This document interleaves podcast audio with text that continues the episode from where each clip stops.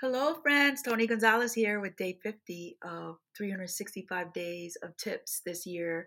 This thing I'm doing. I'm probably you probably heard about it. It is day 50. If you've been following what I'm saying, you know that I'm doing this thing.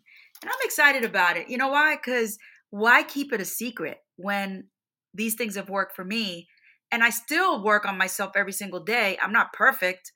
And anyway, it makes me very excited to share these tips with you. And I hope that you're just ex- as excited as I am.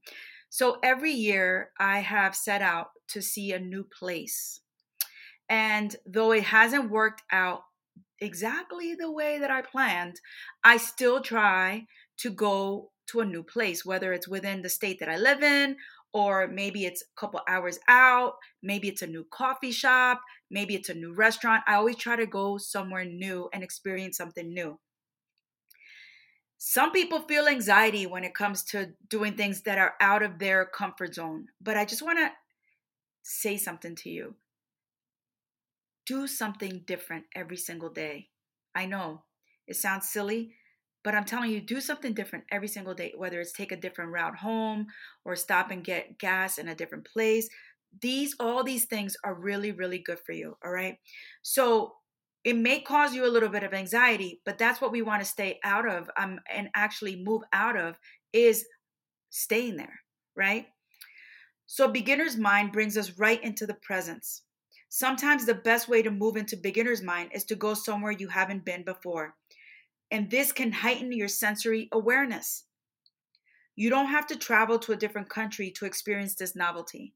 Simply head for a town, maybe 15 minutes north, that you haven't yet visited. Go to an unfamiliar coffee shop and note 10 qualities about the establishment and its patrons.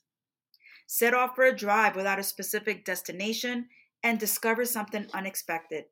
This is all pressing pause and and giving yourself what time that you need, giving yourself the love that you need, that self-care.